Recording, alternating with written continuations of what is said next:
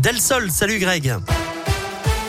Bonjour Eric, bonjour à tous. À la une, l'élargissement du pass sanitaire. À partir d'aujourd'hui, il sera également demandé pour les 12-17 ans au resto, dans les trains, à la piscine ou encore au ciné. Deux tiers d'entre eux sont complètement vaccinés. Le gouvernement qui veut d'ailleurs étendre le recours possible au pass jusqu'à l'été prochain pour se donner de la marge face à un éventuel retour en force de l'épidémie. Un avant-projet de loi est en préparation qui prévoit également le durcissement des sanctions en cas de fraude jusqu'à 50 prisons et 75 000 euros d'amende.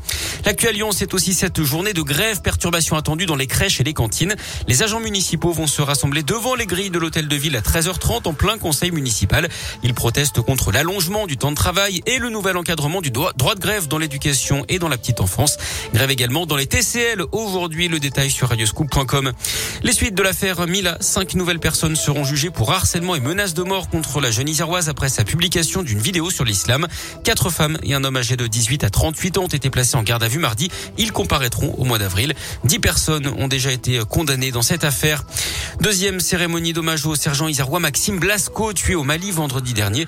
Après l'hommage national aux invalides, ça se passe cette fois au 7e bataillon de chasseurs alpins de Vars en Isère à partir de 15h. Le foot, c'est la défaite de Lille de Buzyn contre Salzbourg en Ligue des Champions. Hier soir, les Lillois derniers de leur groupe. À suivre ce soir, la Ligue Europa avec l'OL face à Brondby à 18h45 à Dessine. Et puis la météo, beaucoup de soleil aujourd'hui dans l'aglo. Il fera 13 degrés ce matin jusqu'à 19 cet après-midi à Lyon pour les maximales.